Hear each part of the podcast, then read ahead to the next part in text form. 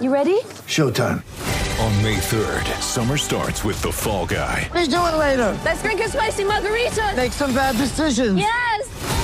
Audiences are falling in love with the most entertaining film of the year. Fall Guy. Fall Guy. Fall Guy. That's what the poster said. See Ryan Gosling and Emily Blunt in the movie critics say exists to make you happy. Trying to make it out? Nope. Because I don't either. It's not what I'm into right now. What are you into? Talking. Yeah. The Fall Guy. Only in theaters May third. Rated P G thirteen. When you need mealtime inspiration, it's worth shopping Kroger, where you'll find over thirty thousand mouthwatering choices that excite your inner foodie. And no matter what tasty choice you make, you'll enjoy our everyday low prices, plus extra ways to save, like digital coupons worth over six hundred dollars each week. You can also save up to one dollar off per gallon at the pump with fuel points. More savings and more inspiring flavors make shopping Kroger worth it every time. Kroger, fresh for everyone. Fuel restrictions apply.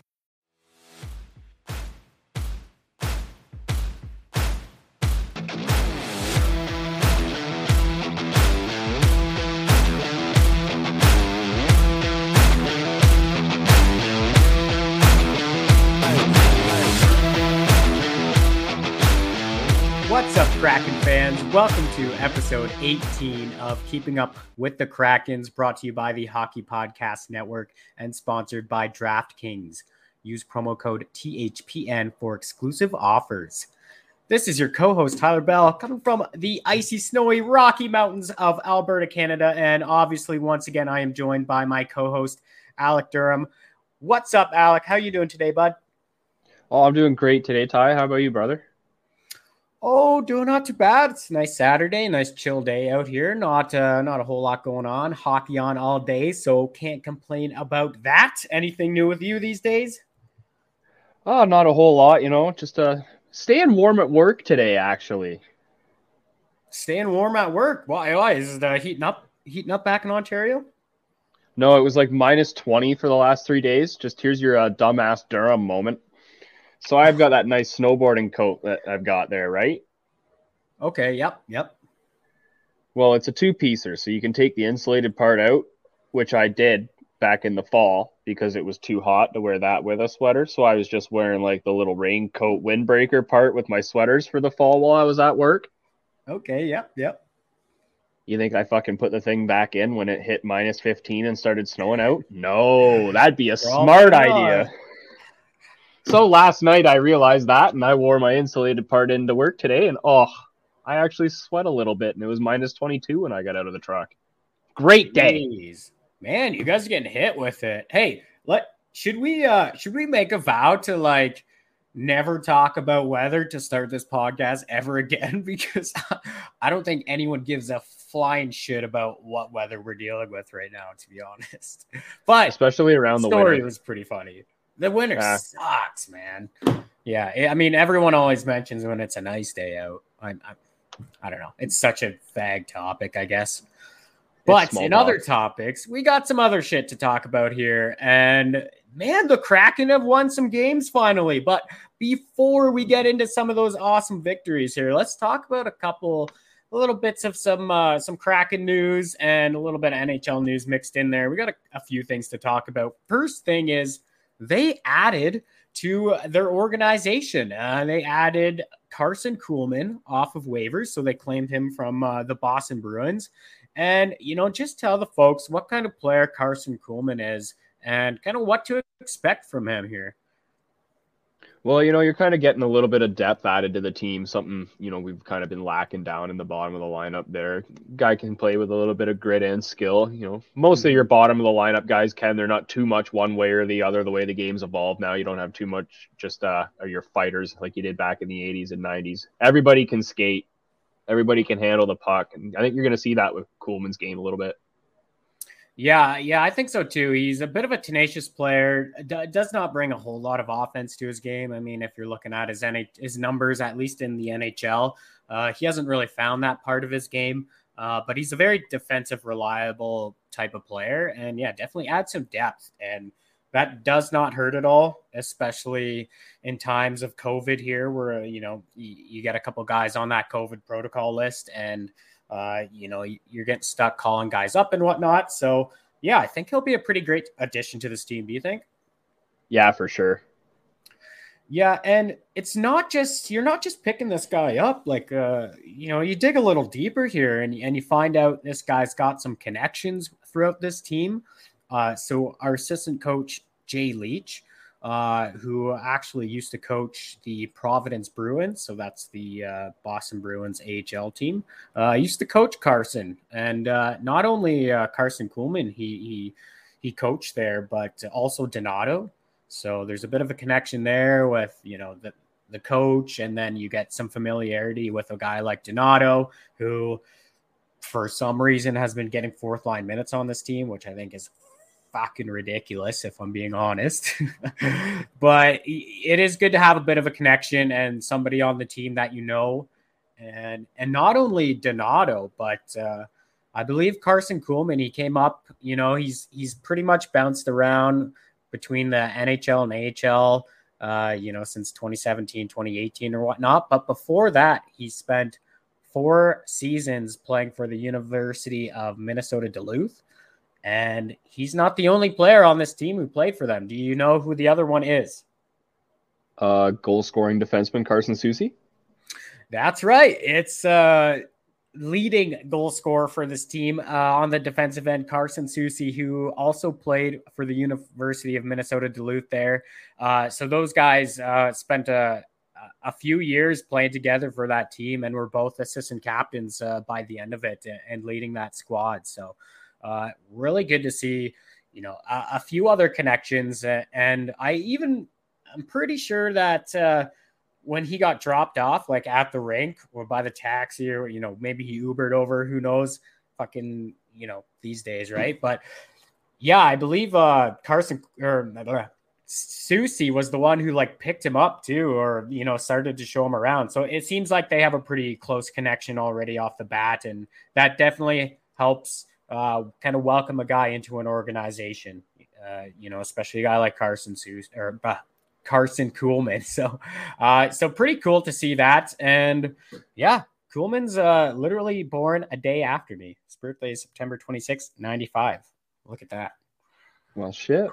Well, shit. Pretty neat. Just thought, uh, thought I'd point that out when I was looking at the stats there. But yeah, I mean, he played nineteen games for Boston this season, two points, um, you know, averaged fourth line minutes. Um, so, you know, so far he's got the one game with us, no points or anything, but it'll be interesting to see, uh, if he, you know, sticks out the whole season with, with the Kraken or whatnot. What do you, what do you think there? What do you think the prediction is there? Oh, I mean, be a guy on the happen, team, but I think he'll definitely play ten, maybe fifteen games. But then after that, I don't know, waivers could settle in. We get Schwartz back. I think anything could happen. If he takes someone's spot, sure. Yeah, that's right. You're going to get uh, Schwartz back, but uh, I mean, we could also lose a couple players too with uh, with the uh, the draft trade draft coming or trade the dra- did I just say the trade draft? What is the trade that? deadline? I don't. That even sounds know. exciting. It's got to be more exciting than trade deadline the last the few years. Are you deadline. kidding me? The trade deadline coming up in what, about six or five weeks away now. So. Uh, That could be a bit of a filler for one of those spots. Um, so, yeah, just exciting to to get another player in the organization like that. And, you know, excited to see what he can do on the ice and if he could find a bit of offensive consistency in his game or, or not. So definitely something to keep an eye on going forward, right? Yep. Add it to the list. Add it to the list. Bit of shitty news, though. Uh, what we seen right after the game against Chicago, Drieger uh, was back on uh, the protocol list. I believe this is his second time being on it already, if I'm not mistaken. Yeah, uh, it's hard to keep track. It's hard to keep track these days. I know. But I believe he's already been on it before, so we probably won't see him till uh, mid-next week. Uh, before he gets some action back in.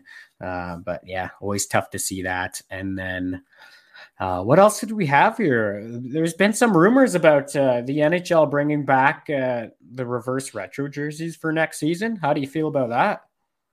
Some teams shouldn't ever have another jersey. Some teams, they could do whatever they want with their jersey concepts. Like Minnesota. That was a fantastic reverse retro jersey. And I don't oh, ever yeah. want to see Detroit have one again.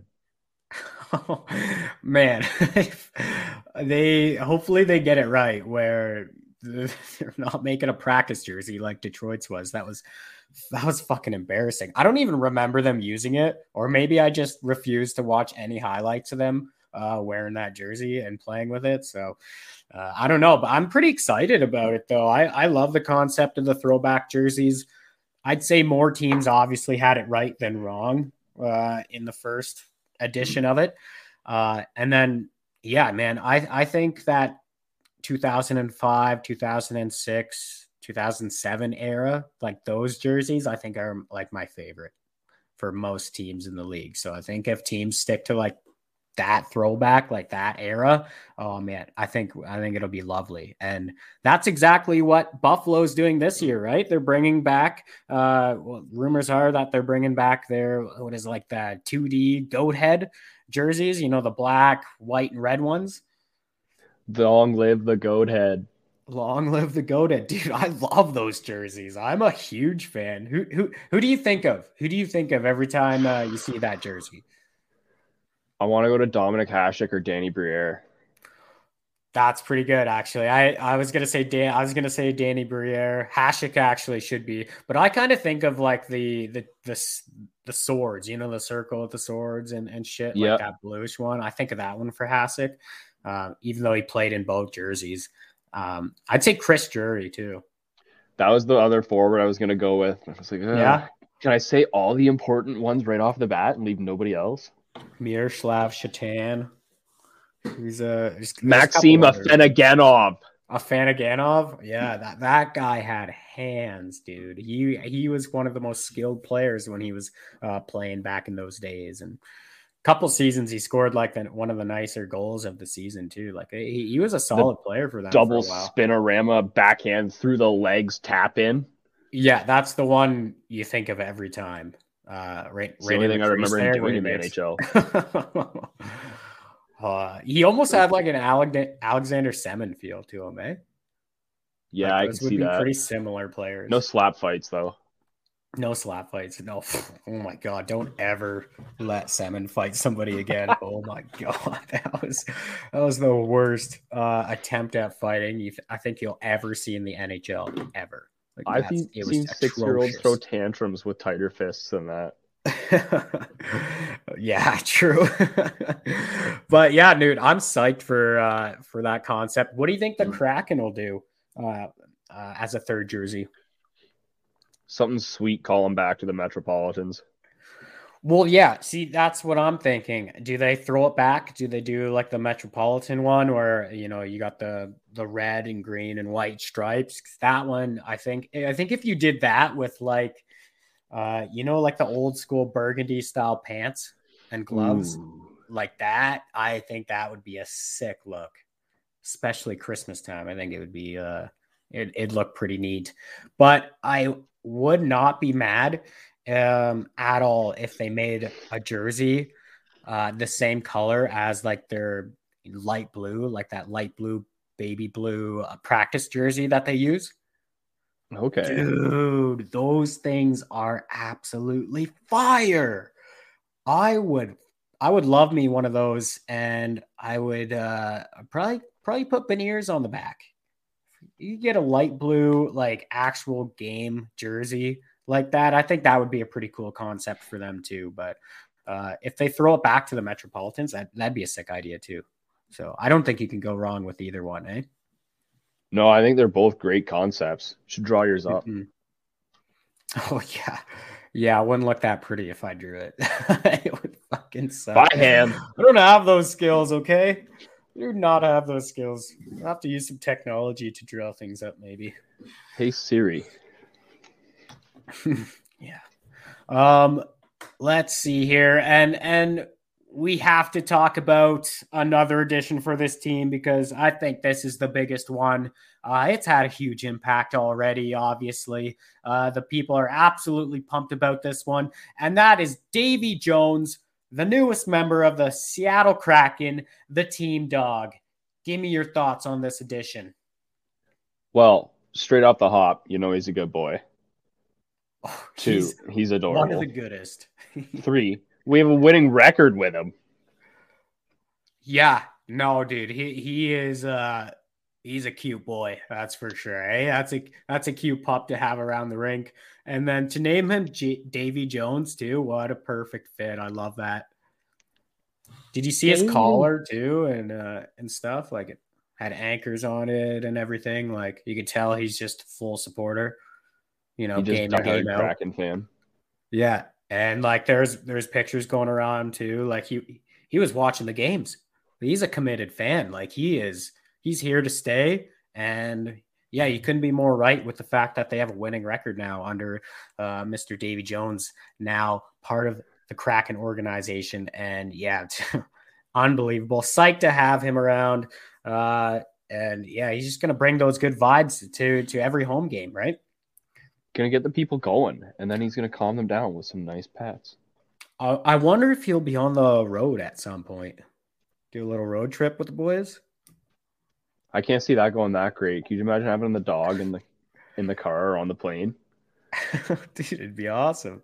I guess they always have to put them in cages and shit when they travel. But besides that, uh, you know, he'd be uh, he'd be a good good bonus to the locker room, definitely. So why don't we jump in to the Kraken's first win in nine games? Happened a few days ago against the Chicago Blackhawks. They beat them three two in a shootout win and just ended it off in the best fashion possible, too. Uh, you know, you got your guy, you know, Donnie, Mister Donskoi there, hasn't scored a goal all year, and he's the one to get the shootout winner. How crazy of a game was this, Durham? Well, it's wild because he's going to have a game-winning goal without having a goal scored. Yeah, I know. It is it is pretty wild, actually, when you think about it that way. But, yeah, how how good did it feel to just watch a Kraken win after all this time, too? It felt like such a weight off of my shoulders, so I can't imagine what it felt like for those guys. No kidding. I couldn't imagine how good they felt after that, man. It nine-game losing streak, like, how crazy is that? Like... Yeah, to come out of that with a win finally, uh, that's big. And yeah, let's just get right into some of the game notes here and some some key things that happened in the game. Uh, obviously, it was Grubauer in net, and like we said before, Driggs was put on COVID protocol. So uh, because of like travel restrictions and whatnot, they couldn't call up Joey, so they had Anton Bibeau backing up. Uh, so a little interesting there to see him get the call up, but obviously that, that's what they had to go with. And then before the game, obviously too, um, Hakstol just threw things uh, in a blender again with the lines, didn't he? Yeah, I just mixed everything up, you know, got McCann between JoJo and Eberle, and then Wenberg centering Yarncroc and Gourde. Gourde slipped over to the right wing for this one there. Sheahan's moved up to the third with Donato and Appleton, and then you got Colin Blackwell and Jonas Donskoi and uh, Alexander True in the middle there on the forwards. Yeah, yeah, it was interesting to see some of those changes. What do you think of Gourde being on the wing? I like it. I mean, I kind of like his versatility. He's going to be moved around all the time. I don't think he's permanent on the wing. No, I don't think so either. If he's being used to try and get some people going, then I don't mind. No, and and then, you know, a bit of changes on the back end too. Uh, you know, Gio was uh, paired up with uh, the young kid, Will Borgen. Uh, and then we had Dunn and Larsson paired up. And then, you know, the big shutdown pair of Soucy and uh, Big Rig Oleksiak too. So I love I love when they're paired together. They they seem to play real well and, and play a bit a big heavy style game. So I love that third pairing there. They had a little goal scoring too. Oh, they did. They did too. Yeah. I mean, yeah, it, it was interest. It was interesting in this game. Uh, you know, things got started uh, with a super weak call actually against Chicago. And that, you know, unfortunately didn't lead to anything for the Kraken. Neither team scored, but the Kraken had a good first power play there. They had three decent shots on net. Uh, and then, yeah, they get a second power play off another pretty weak cross check. And, you know, that fourth liner, Donskoi draws it. So, you know, he's bringing he's bringing something to the game every night. You got to love it. It might not be goals, but he's bringing something, right? Yeah, that if it's not goals or drawing penalties, it's probably an assist. He's been racking them up, too. Yeah, he has been, but uh, unfortunately, it only brought them to uh, an oh and two start on the power play early on in the game. Then uh, heading in, heading in, Chicago only what given up like one power play goal against in their last four games. So uh, crazy little stat there too, right? Yeah, that's not, not something you want to go with against, especially when your power play has been kind of floundering all year. I know we've been hot the last week or so there, but uh, let's see which one of these is going to break, our power play or their penalty kill.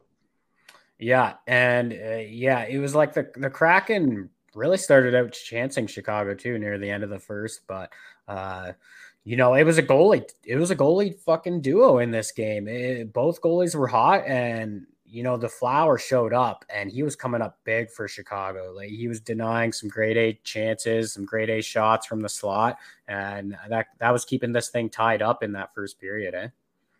Yeah, he certainly had a good game and came out hot from the start there too. And you know what? Uh, stick taps to Will Borgen too, who throws down Mike Hardman after he hit McCann pretty hard.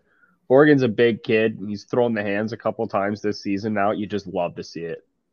No, you do. And he, yeah, McCann was kind of caught in the open open ice there, and he took that hard hit, and Borgen didn't you know, hesitate at all to jump in there and just, uh, you know, it wasn't a big, big fight, but he was throwing, throwing his hands down, and he took him down. So you love to see Borgen step up there, and, and especially a teammate like McCann, who's been a huge part of this Kraken team already this year, right? Yeah, for sure. And then after twenty minutes of play, you know, uh, Kraken may have had an eight five lead in shots, really dominating the last half of the first, but still finished scoreless. Yeah, it did finish scoreless. And honestly, what a pace it was to start the second te- the second period there. Like, both teams came out flying. There's tons of chances back and forth. And then, unfortunately, Donskoi got caught throwing a, a puck off uh, the faceoff, so that uh, that sent the uh, – the Hawks to the power play there in the second. And uh, it was like the second time of the night too. And the Kraken, they'd killed it. They'd kill it off though. And leaving both teams at oh for two on the night so far in the game, right? Mister Negativity talking about the power play. I like to think both teams are two for two on the penalty kill. Well, I guess so. Right. I guess, you know, the stats don't lie. So you're correct, sir. Power of positive thinking. Yeah, and then shortly after that, though, Chicago would break the goalless drought in the game uh, off a bit of a turnover on the rush from Donato. Uh, the Kraken D were kind of caught sleeping there, and Kubalik gets a clear breakaway, and he snapped it over Grubauer's block there for the one nothing lead. Oh, he let that thing go, too. That was a cannon. That, that was actually. Kubalik's a, he's a pure sniper, that guy. But Dunn would tie the game right back up with a beautiful rip from the point, and just like that, one one game, right? Yeah, and you know, it's really nice to see Dunn finally finding some consistency with his offense. You know, three assists in his last six games coming in, pops a goal tonight. Good for him to get going. Oh, yeah, always good to see, uh, you know, your defenseman heating up. Uh, but unfortunately, that penalty trouble, it kept continuing for the Kraken in that second period, and Chicago once again, they would take that lead right back. Uh, this time it would be uh, off of a bit of a rebounder in front, and it would be Hagel who who pops that rebounder in, giving the Chicago Blackhawks the two one lead heading into the third period, right? Yeah, I don't like that. Our penalty kill broke. I was hoping it would be theirs. Yeah, uh, but this game would get tied back up on a beautiful two on one between uh, Donato and Appleton. Uh, Donato makes the smart play there. He, he kept the puck, uh, throws that, uh, throws a shot on net, but then is able to pick his own rebound up. Uh, and then that would e- even up the game early in the third period and, and give them more life back into this hockey game. And only for life to get taken away by the penalty trouble from the Kraken right after, taking their fifth of the game. But luckily, they get it killed off with four huge saves from Gourde. Dude was just on fire tonight. Yeah, he was. He was uh, making some big saves there, and I just couldn't believe how many penalties they, they kept taking there. It was nuts, eh? You know, Coach probably said before the game, all right, guys, let's stay disciplined out there. Always happens. Always happens. But I mean, to be fair, like refs were calling some weak ones at the start of the game. They called another one against Chicago right after. They called that fifth one against Seattle. Uh, so Seattle would go back to the power play. They'd have a lot of good chances. But McCann, buddy, uh, Rob Flower just comes across with his glove and just absolutely robs McCann on that play. I couldn't believe it. That was a huge save, right? Yeah, Flower just showing his athleticism there, just getting across, just this is mine now. Thank you very much, Jared. Much like practicing in Pittsburgh again. Yeah, no, honestly, showing every uh, every crack and every single reason why, you know, he's the reigning Vezina winner there. My God, that was unreal. Uh, and then, yeah, with just, what, under seven minutes to go there, McCann gets hauled down on the breakaway, leading to the first ever Seattle Kraken penalty shot attempt. McCann takes the puck from center ice, skates in, and is denied from the Flower once again. I mean, the guy was on fire. It's hard to hard to shoot on Flower on a on a penalty shot too. He, he's really good in that situation, but uh, that could have been a pretty amazing game-winning goal there. Yeah, that would have been great, but you know, unfortunately, so that wasn't the W. But we got from some free hockey, so. Plus side. Power hey, of positive thinking a, again. Exactly. That's a check mark every time in our books when uh, when we see some free hockey. And it's not something that the Kraken have, uh, you know, they've only gone to overtime. I think it was two or three games before this one. So, uh, you know, they haven't went the distance a lot this year, which is, uh, I don't know, you could call it strange, I guess. Uh, just the way it goes, I guess. Both they they've blown they've blown a lot of leads in the third, I guess. But Arizona. You know what? It it would go to O T. It was exciting, but it wouldn't solve anything. And you know, thanks to Fleury, because he, he made a, a bunch of big saves again. So the game would go to a shootout, and it was only their second shootout of the season. And uh, you know, it was an exciting one. Eberle goes down, he gets the first shot, misses. Then it's up to Devon Taves. He is denied by Grubauer. Uh, and then it's Donato. He kind of comes in with some patience, uh, fakes out Fleury, and scores. That was an absolute beauty goal right there by Donato. That was a great goal by Donato. But who the hell came in and shot for Chicago? Uh, did I say Devon Taves? Maybe. I don't think he plays for Chicago. I don't think that guy plays for Chicago. Maybe he dressed. I don't know. It is a team that starts with C. Holy shit, Ty. You said Devon Taves. Jonathan Taves was denied by Grubauer. He's not Jesus, a big deal. I should have. He didn't uh, even score. Man, who didn't a... score either? Patrick Kane. Opportunity, Seattle. Yeah, they had a, and then you know what? They throw Donskoi out there with the opportunity to win the game, and the guy with no goals on the year, they send him out. They're like, "You got this. You can score." Barry's the winner. Are you fucking kidding me, Durham? You can't make that up. That was an amazing game right there. Uh, the Kraken, you know, they ended their their winless streak with their first ever shootout victory in history. So what a way to top it off, right? Yeah, everybody gets to feel good at the end of this one. Jonas Donskoi just walks in like, I fucking scored goals before. I'm just going to pop that in the top shelf. Game over, bitch. Yeah, no, oh, that was a that was beautiful, it. eh? He comes in, little fake, and then flicks it top shelf there. Like, he made it look like he, he's been doing it all season long, hasn't he? Yep, he's got twenty-seven in the back of the net. They're just all in practice, but he doesn't know that. Yeah, unfortunately, they don't come up on uh, on the stat sheets. So puck no, don't lie. A, puck don't lie. Huge win though. Uh, that was awesome to get that win. And you know, the next game they'd be coming in game number thirty-nine on the season. A couple days later, uh, you know, they end up getting another victory, another big victory for this team. So they win three two there. And what did you think of this game? I thought it was kind of slow start. But came out, found the way, got the W. What the fuck's Donato doing on the fourth line? Those are my thoughts. That's that's my thoughts too. I'm actually like, like livid I'm actually livid that they have Donato, who, just so everyone knows, is tied for third in goals on this hockey team, playing on the fourth line. Explain that to me. I wish I could, but I was even just going to say, I mean, Donato's got like what, all but maybe two of his goals in the last three weeks. It feels like that. Uh, I mean, he, he goes on his little streaks, that's for sure. But uh, if this team's lacking goal scoring, why are we playing our third best goal scorer on the fourth line? I mean, you're, yeah, you're trying to spread things out, but in my eyes, like the, the, the guy is deserved, uh, you know, more minutes on the ice than that. Like, do we have enough goals that we should be spreading them out? I don't, I mean, not really. Should be stacking them up a bit, but hey, I'm not behind the bench. So I'm, you know, I'm not Coach Hack, so I can't make those decisions, which is unfortunate.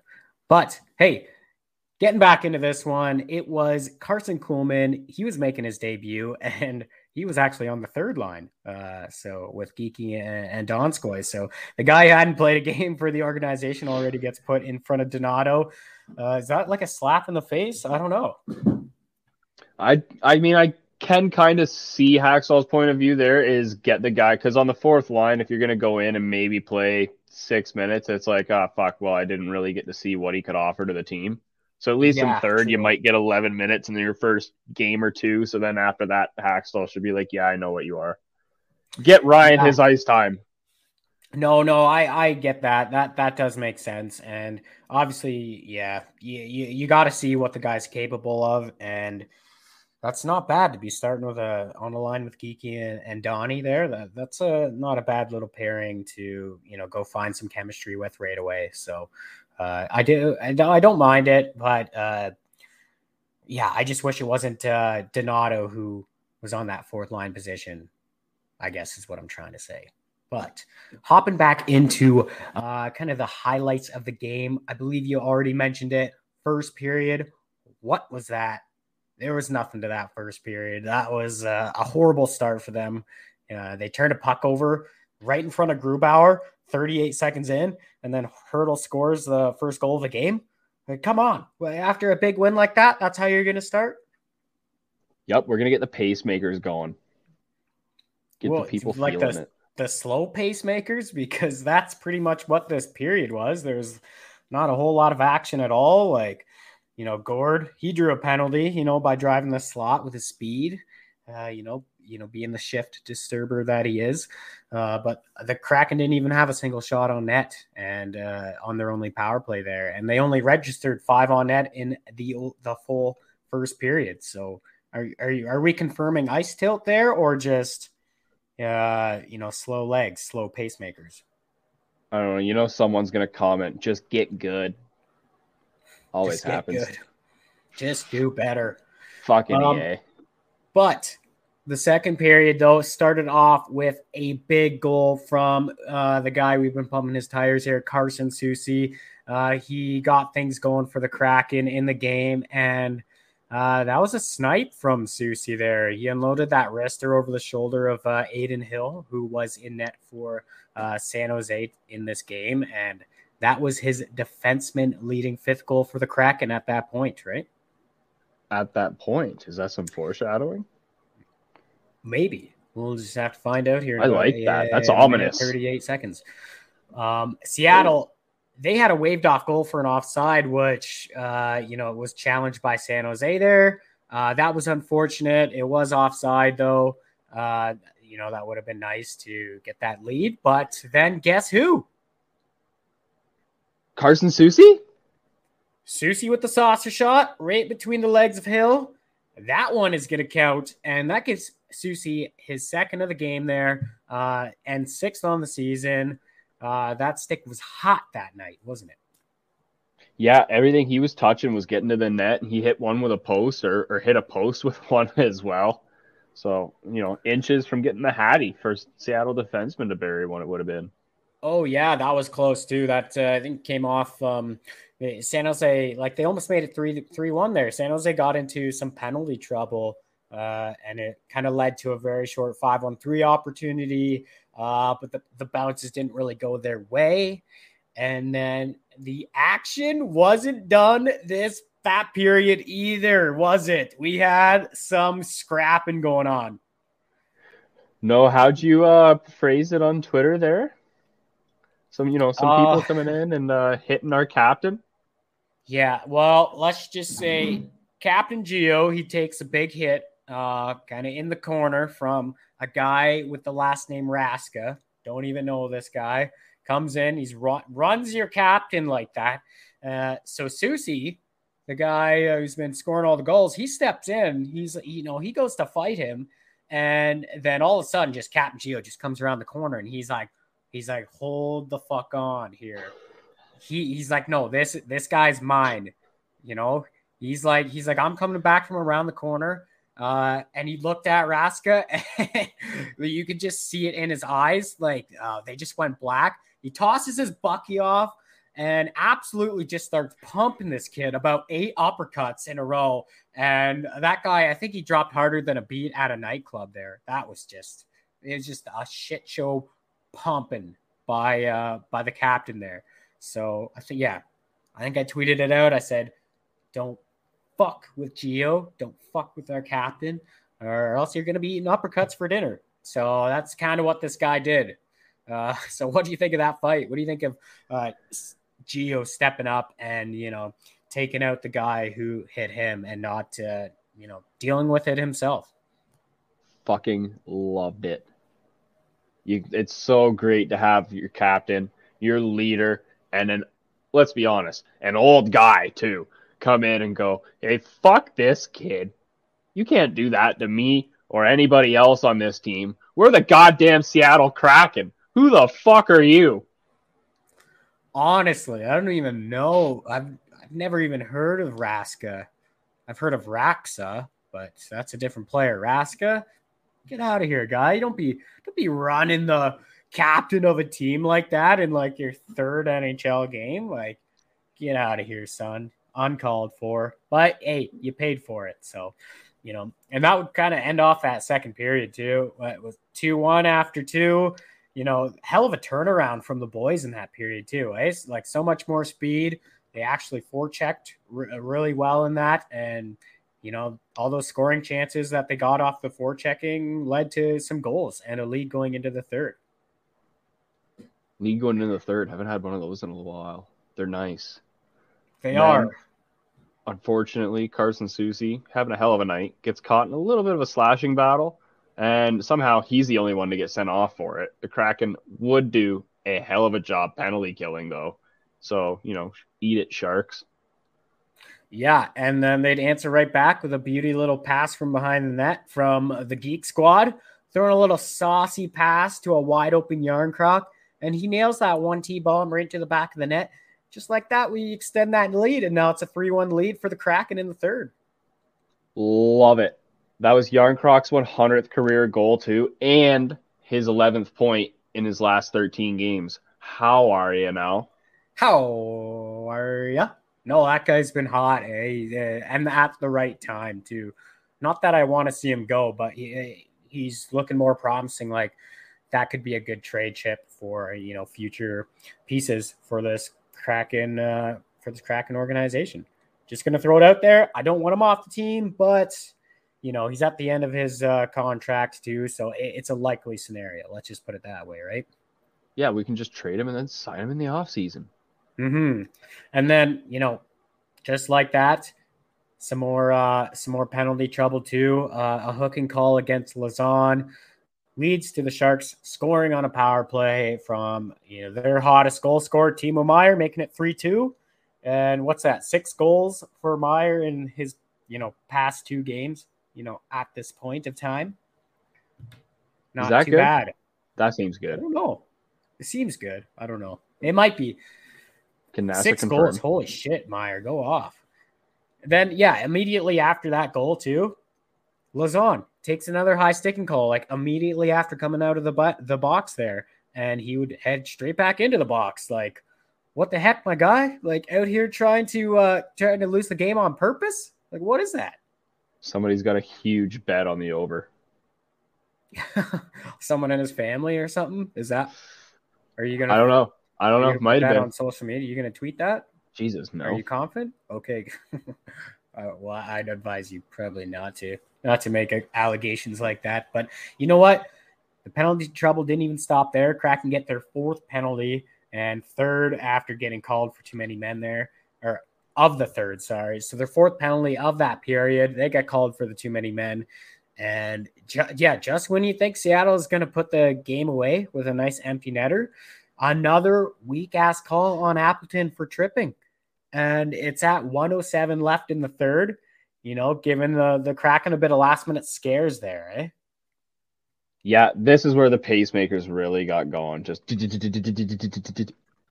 yeah, it's always nerve-wracking, first off, when you're trying to kill that, or, uh, you know, you got the one-goal lead. You know they're going to be pulling their goalie and pressing hard, and then you get that uh, that penalty called with one oh seven left. Makes it pretty tough.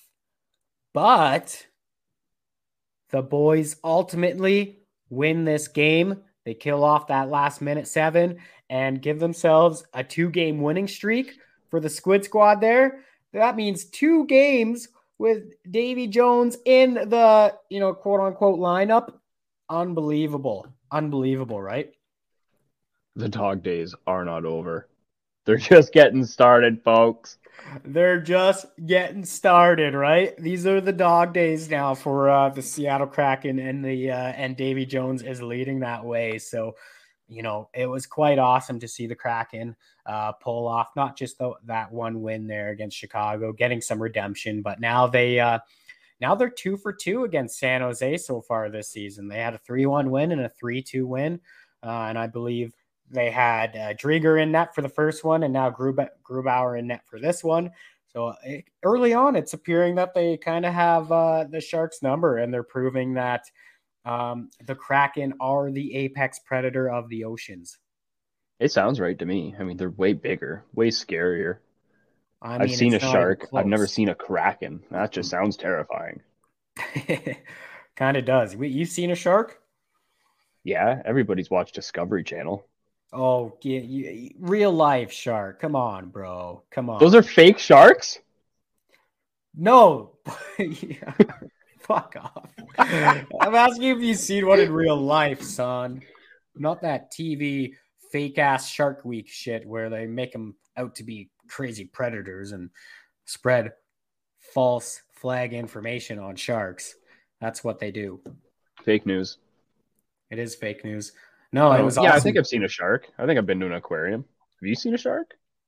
I can't recall if I've seen, maybe maybe in Toronto at an aquarium, but we're we're some uncultured Canadian guys here who apparently we don't, you know, spend Visit much time sharks. in the in the oceans. So just the way it is, just That's the way just it is, the right? Way it is. And oh, okay, so next game we go in here, and that was last night's game. Um, Yeah, things didn't go too well, did it? No, that fucking sucked. Yeah, it was a big five nothing loss against Saint Louis last night. And to sum it up, really, I mean, bit of a bit of a shit shit the bed in that game, right?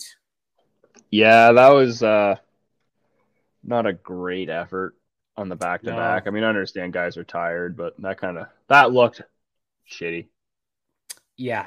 It kind of felt shitty to watch as well. But, I mean, Joey Daccord, it's the back-to-back game, so you got to throw him in net. That's the smart thing to do. And, you know, I love this kid every time he comes up. He's He's got the best quotes. He's got the best vibes going on. And, you know, obviously been a big fan of his since his Ottawa days in that organization. Uh, so he would get the start in the game. And, you know, early on, Uh, the Kraken, you know, they get their first power play, but you know, unfortunately, it was actually the Blues who, who sh- was uh, the first to score, and they scored shorthanded on a two-on-one goal from Bozak there. And yeah, things didn't get any better either for them. Like Larsson tries clearing a puck, he flicks it into the stands, and that would lead to a power play goal for the Blues uh, for Braden Shen there. That was a tough one too, right? Yeah, talk about losing the special teams battle. Guys, their power play and their penalty kill are outscoring us. We're fucked. Yeah, and, and that was a tough one there for Joey. Uh, you see, you know, O'Reilly gets a nice tip in front there from the slap pass from Perron, and it's just kind of able to squeak through the legs of uh, Joey there, and, and Schenn puts it home.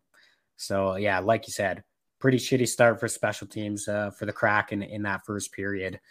And, you know, this, the second period was not that bad, actually. It, w- it was a good competitive period. Like, uh, it started off with Joey making some huge saves, too. Like, he made that toe save to start the period. Uh, when he slid across, he robbed O'Reilly there.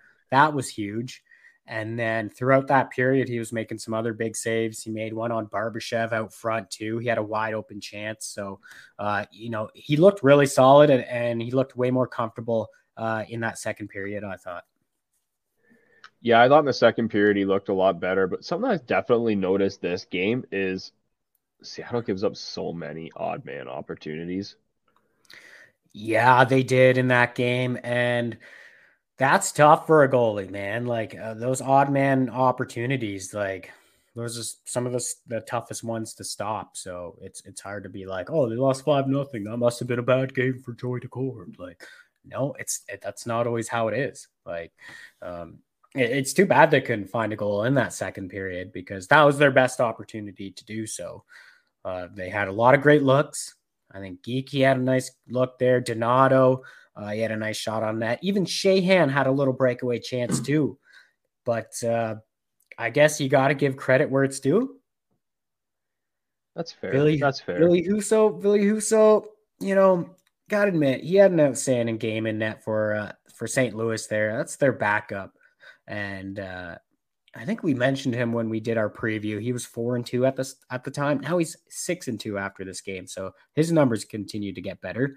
And he stopped, you know, he stopped all what twenty-seven shots in this game uh, for the Kraken, and fifteen of those came in the second period alone. So uh, it could have been a lot different of a game if the Kraken would have were able to bury one of those in the second, I thought.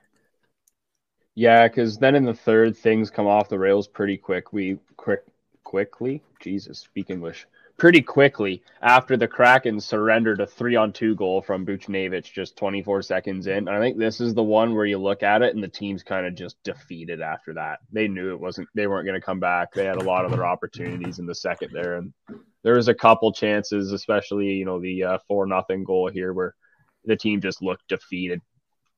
Yeah, that's what I was going to say. That uh, giving up that goal twenty-four seconds in, that is a momentum killer. And kind of, yeah, after that, you could tell, you could tell things kind of came off the rails even more. So, you know, to follow that up, uh, you give up the penalty shot goal uh, from Parayko there. You know, you had a nice poke on Eberle to get around him and get that breakaway, but Eberle kind of had to hook him on that play. Parayko goes in, uh, you know, scores that goal. And, you know, I, I believe there's a, I think I've seen a stat. I had to pull it up. Uh, I think Saint Louis tweeted it. It was worth mentioning. That's the first penalty shot by a Blues defenseman since February third, nineteen eighty-five. No shit. Ten so years neither before, of us were alive. No, ten years before I was even born. Just insane to think about.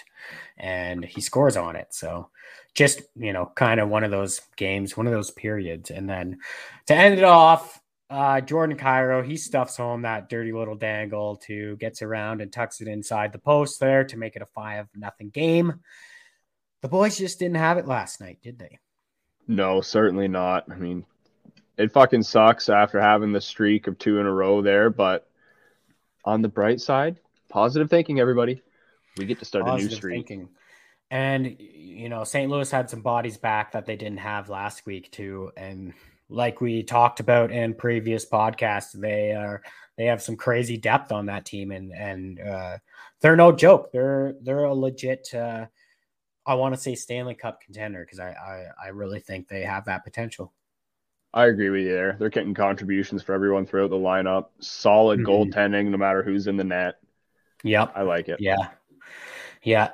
I like them as a, a pick out of the West too. Uh, it's obviously going to be a battle. It always is, but you, you never know. And then You know, we have five games coming up this week, uh, and we're right back into the thick of the action against Florida tomorrow. That would be Sunday, uh, which would be today if you're listening to the pod, the day it comes out. Uh, so Florida, we talked about them last time. We previewed the matchup. We weren't sure if, if we were going to get this game in or not. We didn't. Um, what else is there to say about this team other than they can't stop scoring and they can't stop winning, and they just fed the Oilers a six nothing loss and three jerseys on the ice. So, you know, they're helping that meltdown continue. Yeah, the only positive look here, sorry, I know only positive. I'm trying to stay nice, everybody, is they only scored two goals last game against Vancouver. So, like, maybe we get a shot here. Well, not only that, but remember who uh, who beat them last time in Florida to end like a ten-game home home winning streak? The boys. That was the Kraken, baby. So right back in them. Face them for the second time. This is their last matchup. And at least they have that confidence going in that, hey, we've done it against this team already. Let's go out there and put in a good effort and come out with a W. That's pretty much all you can ask for, right? I mean, Florida goes in with like a What is it, twenty-seven, eight, and five record? So, uh, yeah, that's just top top of the league for a reason, right? Yeah, they're certainly crushing it. They're not letting anything bug them. No, and, you know, when you talk about teams like, you know, Stanley Cup contenders, uh, they're at the top of my list. I, I, I truly think if they would have beat Tampa last year, uh, they would have went all the way as well. So, just throwing that out there. They just didn't have the goaltending in that first round to do it. Every other year. Every other year. That's motto. Craig yeah. Anderson, too. So not only uh, we got Florida Sunday, and then we have a pretty packed schedule as well during the whole next week. It is back at home for the last game of six at home against Nashville. Uh, that's Tuesday. And then on the road for three games to end the week. So we got Nashville. This is the second time we're facing them as well uh, this season. Pulled off uh, the very first ever win in Kraken history against this team. A nice uh, four three W earlier on in the year. Nashville's going to come in with, um, I believe, I don't know if they face tonight, but currently they have a twenty-five, fourteen, and three record. And you know, give me your thoughts on this matchup here against Nashville and what to expect. Well, they're going to bring a little more offense than the Nashville we've come to know over the last couple of years. I mean, Roman Yossi's still Roman Yossi, but Matt Duchesne's kind of rediscovered his game and ignited his offense as well. And Juuse Saros has definitely established himself as a starting goaltender in the league. I mean, over, I mean, no, last year was his first full year without Rene being there as well. And then we saw that and how he handled Carolina in the first round of the playoffs, and how he's playing this year is phenomenal. Yeah, not only starting goalie, but he's already pushing that elite goalie echelon, e- echelon in the upper echelon in the league there. Like the fact that this guy gets away with uh, the numbers he does, uh, like Nashville gives, uh, like Nashville's a great team. They are, but they give up a lot of shots and they give up a lot of opportunities. And Saros is constantly having games of like thirty, thirty-five, even up to the forty saves in a game. It's it's ridiculous. I think um, if I had to pick a team M V P, it's a very tough battle, but I think slightly, slightly, I think I got Saros just ahead of Yossi for this team. I'd agree with that. I mean, the guy's running a freaking two forty-two goals against average and a nine twenty-four save percentage. Like, those are pretty good numbers on a team that doesn't have a lot of elite talent. Yeah, and yeah, a team that kind of lost some of their defensive depth too in the offseason. So uh, I, I, I'm not going to lie. I didn't see Nashville in this situation at the halfway point of the season. No, neither did I. I had them fighting for a playoff spot, not fighting for mm-hmm. first in the division. Mm-hmm. So I, I do expect a good matchup here to end the, you know, end the homestand for the Kraken here. Uh, the biggest thing for them is going to, you know, get as many shots on net as possible, because Nashville gives up shots and, you know, they play tight in the box, but they give up a lot of those outside shots, uh, you know, around the perimeters. So just kind of getting in there and forechecking hard and seeing what you can create. And, you know, maybe just get a lot of traffic in front of Saros because he's seeing things pretty good for that team. Then, so moving on after that, what on the Thursday, the twenty-seventh of January, they got a big matchup against the Pittsburgh Penguins. Are you pumped Woo! about this one or what? I'm so excited. I don't know who I'm going to cheer for. That's I'm lying. I totally know who I'm going to cheer for. I was going to kick you off the stream for a second there. Can I, co- Just, can I come uh, back on after? Well, you know, don't, you know, don't play games like that, you know? Sorry. I'm joking. I'm joking. It's okay. You grew up. You're like, oh my God, I love Crosby so much. I got to cheer for Pittsburgh now for my whole life. So, you know, I get it. You're a big Pittsburgh fan. Crosby was a big part of that. Um, you know, they're twenty-four, ten, and five. Again, it's like, is this team ever going to miss playoffs? It doesn't seem like it. You know, they're hot again. Jari's having a huge bounce back season after last season. He's got some of the best numbers of any goalie in the league too. Uh, and then it, it was crazy, right? Like obviously Pittsburgh dealt with their injuries uh, early on in the season, but you know, they, they held pretty good. They held pretty good. And then not only did they do that, they're putting up, uh, you know, above five percent or, you know, five hundred numbers there uh, to stay, you know, pretty relevant. And then they went on a huge winning streak there just recently, didn't they? Yeah, they won ten in a row. I think it was ten. Yeah, I think it was nine or ten before Dallas ended it.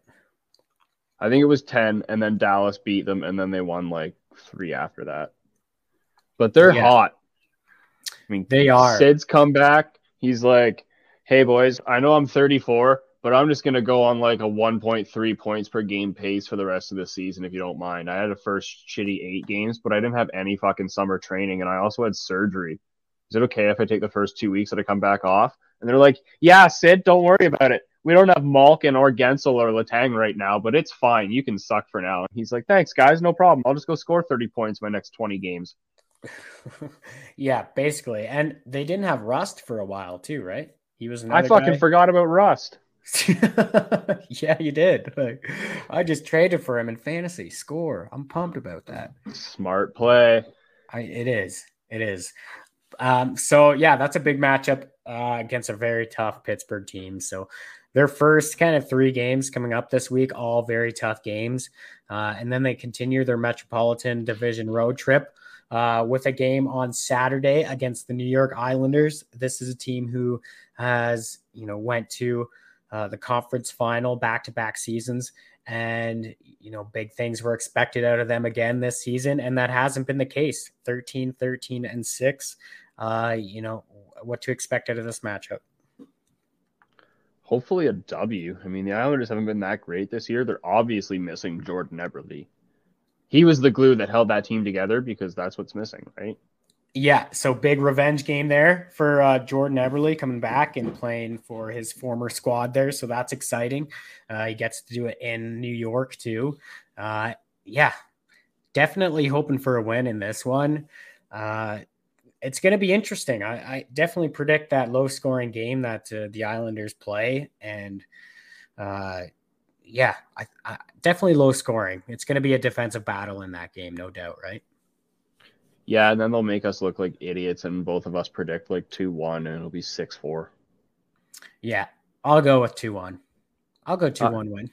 I'll go two one as well in overtime. Oh, okay. So it's a little different. It's a little different, but it. I'll go three one then. Oh, well, fuck me. three one empty netter. Okay, um, all right. Donskoi with the empty netter, of course. Really? Wow. Yeah, you're back on here. The Donskoi train. Obviously, I never hopped off it. What are you talking about? Touché. Touché. And yeah, it's a packed schedule for them. So not only do they play the Islanders there on that Saturday, but uh, they stay in New York for the night and have a game against, uh, you know, that almighty New York Rangers team uh, the next day on the Sunday. And I believe that's a, is an afternoon game or like, uh, like lunchtime. I, I, I, have to pull up the schedule to see here because I know it's not, uh, I Well, it's not a nighttime game. Yeah. Both okay, New so York games eleven are afternoon. They're both. Okay. It's, that sucks. I might end up missing both for work, but we'll see. We'll see what the old schedule is like. Um, yeah. So twelve o'clock game, my time, which is mountain. So, you know, minus an hour if you're in the Pacific, plus two hours if you're uh, in the Eastern time zone there with uh, Durham's time zone. So, uh, and if you're in a yeah. different one, just figure it out yourself. Yeah, if you're a deaf one, I I don't even care where you live. No, I'm joking. So, yeah, twelve o'clock p.m. Uh, for me anyways uh, on that Saturday, and then eleven a.m. on the Sunday. So I think that's, yeah, ten a.m. there in the Pacific Standard Time Zone. That's a that's a nice way to start your Sunday. Wake up, you know, watch a couple hours of hockey. Hopefully uh, it's a nice, exciting game. That's going to be another another tough matchup. And, uh, you know, they faced the Rangers earlier in the season, and uh, I remember that being quite the pace to it. Uh, you know, two teams playing with a ton of speed. Uh, you know, the Rangers bring a lot of that to their lineup. They got a lot of young guys in that uh, lineup too, who uh, haven't exactly broke out uh, in the N H L yet, points-wise, have they? Would you be uh, possibly referring to a couple of top two picks? I think I am. I okay. think I am. Do you know? I definitely know who you're talking about. Cap Capo Caco. Capo Caco. It's one of the funnest and, uh, names to say Alexi, in the whole N H L. Yeah, man. Lafreniere and Capo. You think I could teach my dad how to say Capo Caco in five minutes? No, that, uh, no, that was a good forty-five minute adventure. Capo Caco. Right? How easy is that? It feels easy. Capo wow. Caco. Cock-a-locketing? Yeah. No, Steve. no, Steve. Uh, no, it's actually, it'll be another fast, uh, fast-paced game for sure. They're twenty-six, ten, and four as we speak. Obviously, they'll play some games during the week uh, to change that record up. But, you know, being led by their top dogs and the top dogs on that team, obviously their biggest signing, uh, what was it, two years ago now, Artemi Panarin uh, leading their team, and Uh, Zibanejad having a, a nice little bounce back now too. He's their top centerman, and uh, you know, I think that they're getting a ton of goal scoring from Chris Kreider too this season, aren't they? Yeah, they are getting a lot. He was kind of really hot off the start there too. He's at twenty-six right now. He's kept that pace going. Zibanejad's got up to fifteen after a real slow start to his year too. But one I yeah. kind of didn't see coming, and I know he scores a lot of points, but Adam Fox leads this team in points. Yeah, and I was just going to mention that too. He has, what is it, forty-three points in forty-one games? Impressive. Yeah, had to save the best for last there. And, uh, you know, that's a hell of a pace so far. And he's uh, maybe one point off the defenseman lead in the N H L or two points off. I think Makar's leading the way right now.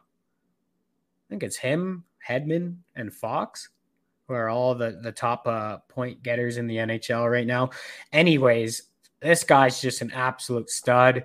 Uh, he could be the first defenseman to get two Norris trophies in back-to-back seasons in, gosh, a long time, longer than I can Probably remember, to be honest. I was, gonna, I was literally going to say, maybe Lindstrom.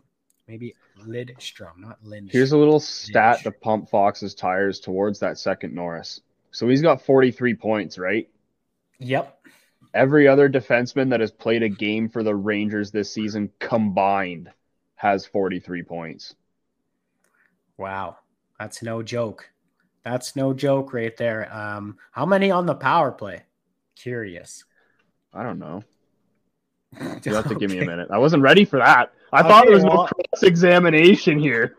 Well, I mean, there's going to be once I have those stats, but uh, because you, you got to imagine – Uh, the Rangers' power play percentage right now is got to be in the, the upper echelon too in the N H L. eighteen power play points. eighteen power play points, forty. Wow, that's, you know what? That's pretty good. Like eighteen's a good amount, especially at the halfway mark of the year there. forty-one games exactly for him. So, you know, the fact that he's on pace for eighty-six points right now is ridiculous. If Fox only scored power play points, he would still lead the Rangers D in points. yeah, yeah, not a big deal. Or maybe it is a big deal. I, I'm not sure yet.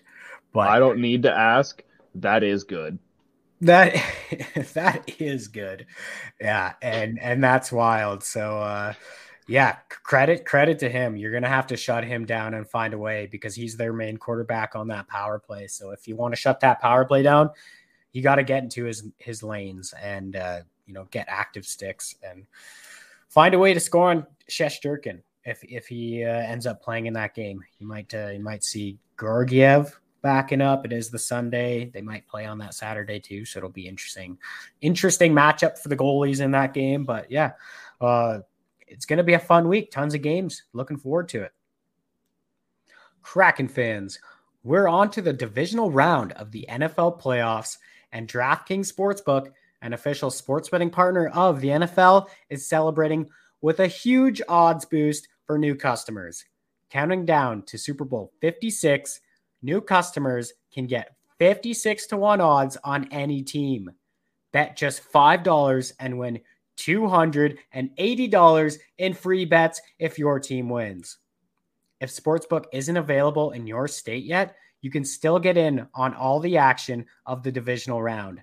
Everyone can play for huge cash prizes with DraftKings Daily Fantasy, Fantasy Football Contests. DraftKings is giving all new customers a free shot at millions of dollars in total prizes with their first deposit. So, what to do? Download the DraftKings Sportsbook app now, use promo code T H P N, and get fifty-six to one odds on any N F L team. Bet just five dollars and win two hundred eighty dollars in free bets if your team wins. That's promo code T H P N for fifty-six to one odds at DraftKings Sportsbook, an official sports betting partner of the N F L. All right, Kraken fans, welcome back. It is segment time. We have stat of the week ready for you here. And Durham, guess what? Power of positive thinking. Yes, we're going with a positive stat here. Had to dig, had to dig, dig, dig deep a little bit for this one just to find some positive stats. I mean, obviously, you know, we're two and one with uh, with Davey Jones in the lineup right now. Huge stat. That's a power stat right there. But that isn't the stat of the week. No, no, no. This is the stat right here. So despite the season the Kraken are having, you know, we all know, you know, they're not having the best season. They're tied with three other teams right now. Uh, and those other teams, they all have the second most defensemen on their team to reach double digits in points this season. So, so far, the Kraken have five D on their team who have already reached double digits in points. Guess who that ties them with? Hmm. Minnesota. No, it doesn't actually. Ties them with Florida, Colorado, and Vegas. So they're all tied. All those teams have five defensemen already on their team who have reached double dig- digits in points. Every other team except for one has f- less than that. So four, three, two, you get it. You get the gist. But there is one team actually that uh, that has six defensemen on it who have uh, double digits in points. It's pretty wild, actually. Can you guess? Pretty wild. Pretty wild. Now is it Minnesota? It is Minnesota. Yeah. Yeah. I'm actually shocked that you uh, said that team right off the bat. Like, what made you think Minnesota had a bunch of D scoring? Was, like, what gave you that that thought? You, you did good guessing it, to be honest. Well, to be honest, I just went with Carson Soucy's been scoring goals for R D. We got him from Minnesota. Maybe they got something in the water. Maybe. Maybe that that that might be the case. But let's just break it down here quickly because I do have the stats. Um, I'll get to those oh, once I find them here. Here we go. Shout out Quan Hockey. Great. Absolute great uh, website here. No free ads, though. So, Kraken.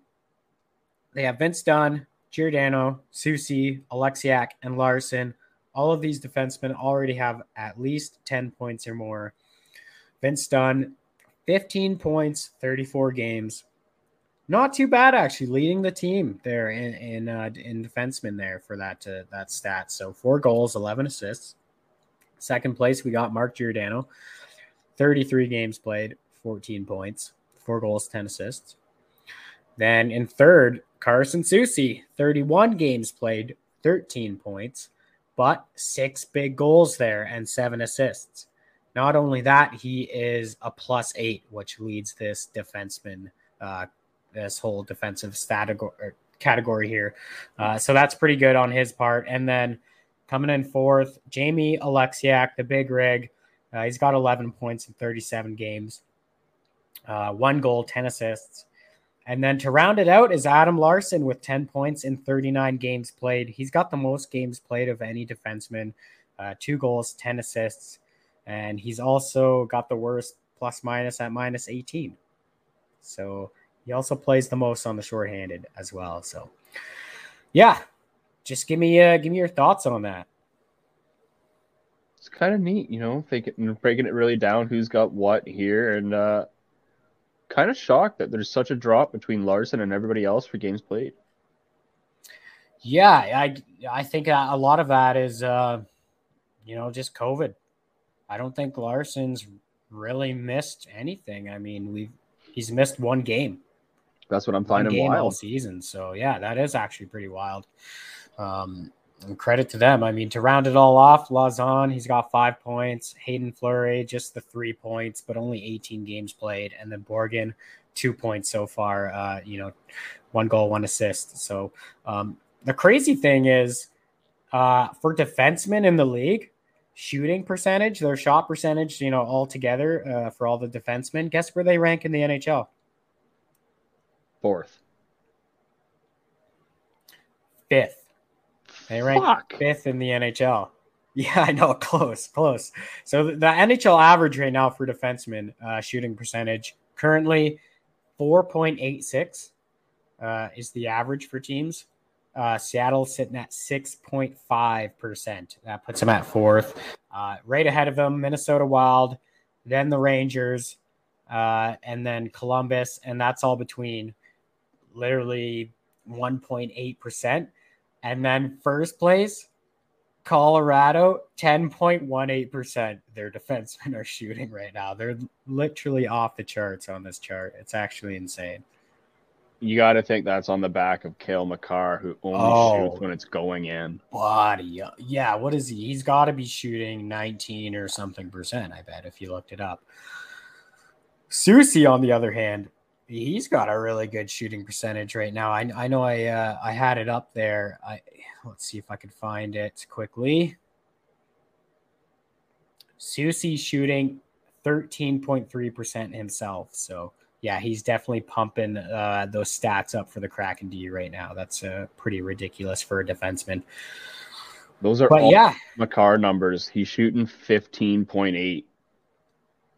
Wow. That's close. Okay. That's close. What about uh, Devon Taves or uh, Jonathan Taves, I should say? Just joking. Well, now I don't know who you want. Devon Taves. You know, I can't believe I said Devon Taves earlier, though. Holy. Fucking twelve point nine. Yeah, no, he's been putting up points. He's like a point a game for that team. Like, what the heck? Isn't that insane? twenty-eight points in twenty-seven games. And then the mm. Islanders are also like, fuck, we could have had that too. Yeah. Yeah, no kidding. All right. Maybe he wasn't the problem. We are at the forty-game mark right now, Durham, which means we're one off from being uh, halfway through the season. Of course, it's an eighty-two-game season in the N H L. forty-one's the halfway, but we're at forty. We're ready to hand out some mid-season awards right now. Are you ready for this? I am prepared.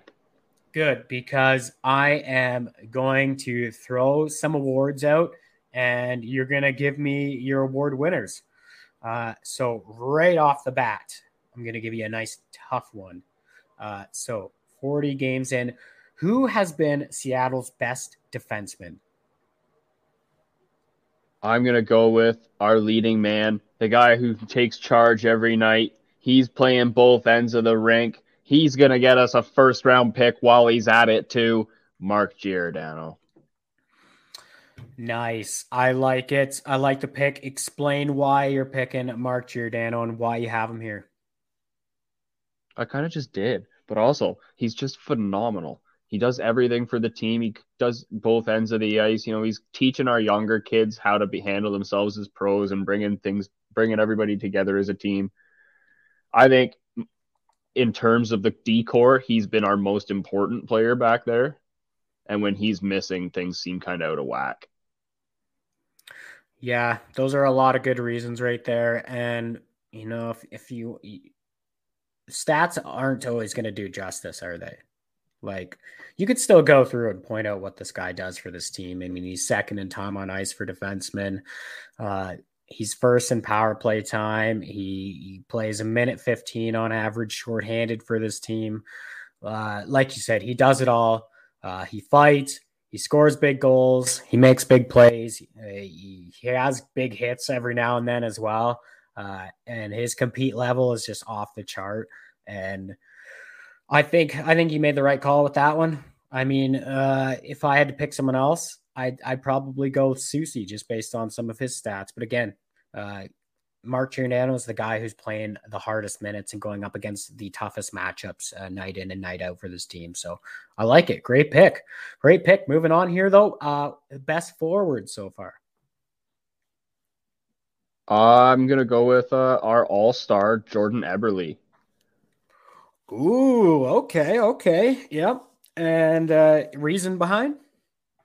This was a really tough one. You know, there's about three or four forwards who are all having similar impacts there, but I think Eberle's been a guy who's been able to contribute on both sides, not just as a goal scorer or not just as a playmaker, but he's been able to do both for the team. So whenever someone goes out, like McCann's not potting one in the net here, you see Eberle's able to get one. Or if someone, if Schwartz isn't getting the puck around, getting the apples up, Eberle's finding McCann for a backdoor dish with a little saucer pass through the crease there. No, I like it. Yeah. And and like you said, there's uh, probably three or four guys here that you could really argue for. Um, I think it could easily been Jared McCann too, with how good he's been. And, uh, you know, maybe there wasn't the expectations for a guy like McCann to be a point off from leading this team in, in points right now. So a bit of a shocker in, in that sense. Um But it makes sense. Go with the all-star. Eberle, you know, he's fairly consistent. It, it's been a rough little uh, stretch for him as of late, but uh, we know he'll be out of that soon. And uh, yeah, I like that pick. So moving on, uh, this is a tough one. Um, who's been the team M V P? See, and this is where I'm going to go a little off the board. Some people listening might be like, "Are you are you a fucking idiot? What the hell?" Might be. I I don't know. I could have been dropped once or twice. I'm I'm kidding. I wasn't. Could have been. No, I'm joking. Could have been. No. All right, go ahead. Team M V P. Brandon Tanev. Whoa. Okay. Okay. Little drum roll on my table for that. That got me psyched up. All right. Explain your reasonings, man.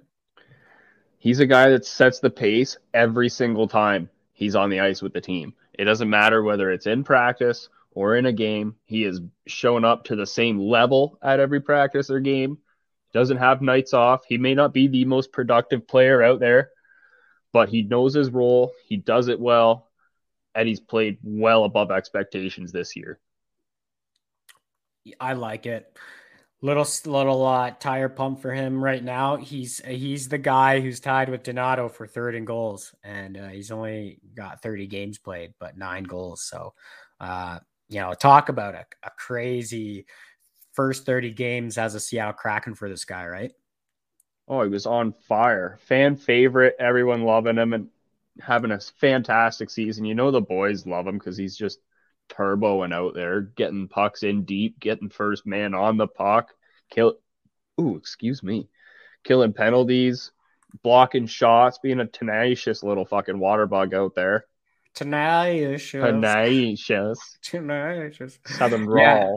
Yeah. No, I like it. I like that pick, uh, the Brandon Tanev right right there too. And uh he could score goals anyway. He he actually leads this team with three game winning goals as well. He's got six of those uh, at even strength, two on the power play, and one shorthanded. So this this guy can score goals in all situations, eh? Sounds pretty valuable to me.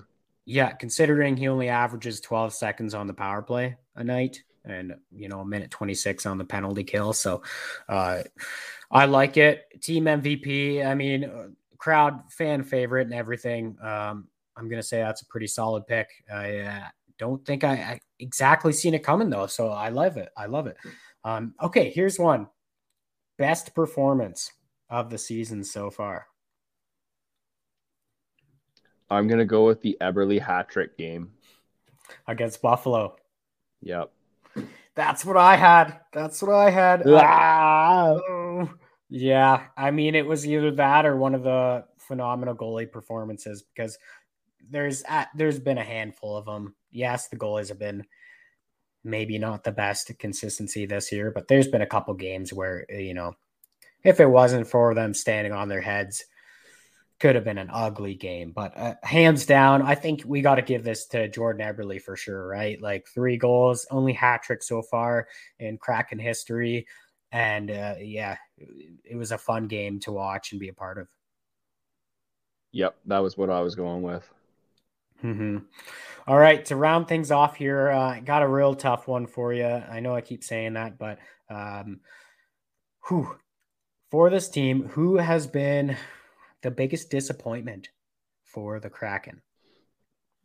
Here's an answer you're not going to see coming either. Anybody on the power play. Our power play has not been that good. So really? I just had the power play as our biggest disappointment. I thought okay. it'd be better. Okay. No, at least in personal terms, they're my biggest disappointment. Yeah. Outside of uh, McCann's ability to score goals on the power play, um, there hasn't been many power play goals from uh, certain individuals. I mean, uh, Eberle's got three and Marcus Johansson has three. Everyone else is just pretty much just two or one on this team. So, uh, yeah, it has been disappointing. Um, so that's that's what you're putting as the biggest disappointment so far? That's what I'm going with, yes. What have you got? Uh, I am I am not going to throw – I'm not throwing shade here. But I guess with all the hype going into the season, it's tough not to have the goaltending duo as the biggest disappointment. But at the same time, the defensive play in front of those goalies has been atrocious as well for a lot of the times. So it's one of those things. It's like, who are you going to – what's been more disappointment? Is it the defensive play in front of the goalies, or is it actually the goalies play? It's it's one of those uh, up for debate uh, topics, I would say. I feel like it's an every other game thing too. All right, last yeah. night the goalies sucked. Tonight our goalies are good, but our D's fucking terrible. But again, Joey Daccord, what was he really that bad? Like, he had a pretty, you know, he settled in toughly to start the game and then has a very solid second period.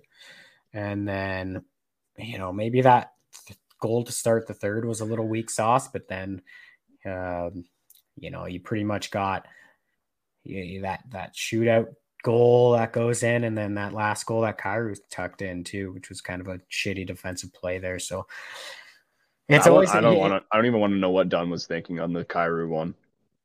Curls no. around the net, looks up, sees the guy in the slot with the puck, and fuck, I better keep skating. Maybe that's what he did think. Who knows, right? So, I wonder Anyways, if I can change yeah. and get rid of this minus before he scores. Vince, you're below the goal line. I'm, I'm pretty quick. Yeah, I, I don't know what was uh, what was the thought process behind that one, but um, yeah, yeah. For me, it's tough. I I, th- I don't want to p- put too much blame either way, but uh, obviously, it's it's between the two for me. Um, could you throw Coach Hakstol in there and say he's been the biggest appoint- disappointment with coaching? That's a tough one too. You know, it's it's hard. I thought to measure that's what yours was going to be.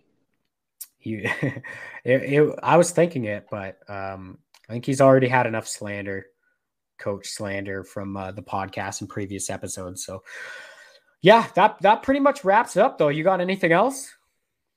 No, I, I think uh, that's all I had on the uh, big old whiteboard today. Yeah, no, I, I think so. You know, same on my part here. Um, uh, you know, we got some uh, hockey to watch this Saturday and then a bunch of Kraken games this upcoming week. Plus uh, the, you know, the game against uh, the Panthers tomorrow. So pretty psyched for that. And yeah, it's going to be a fun week of uh, a lot of hockey games. So uh, COVID, you could fuck off, keep fucking off for a little while here. It looks like the N H L are doing some better testing for that.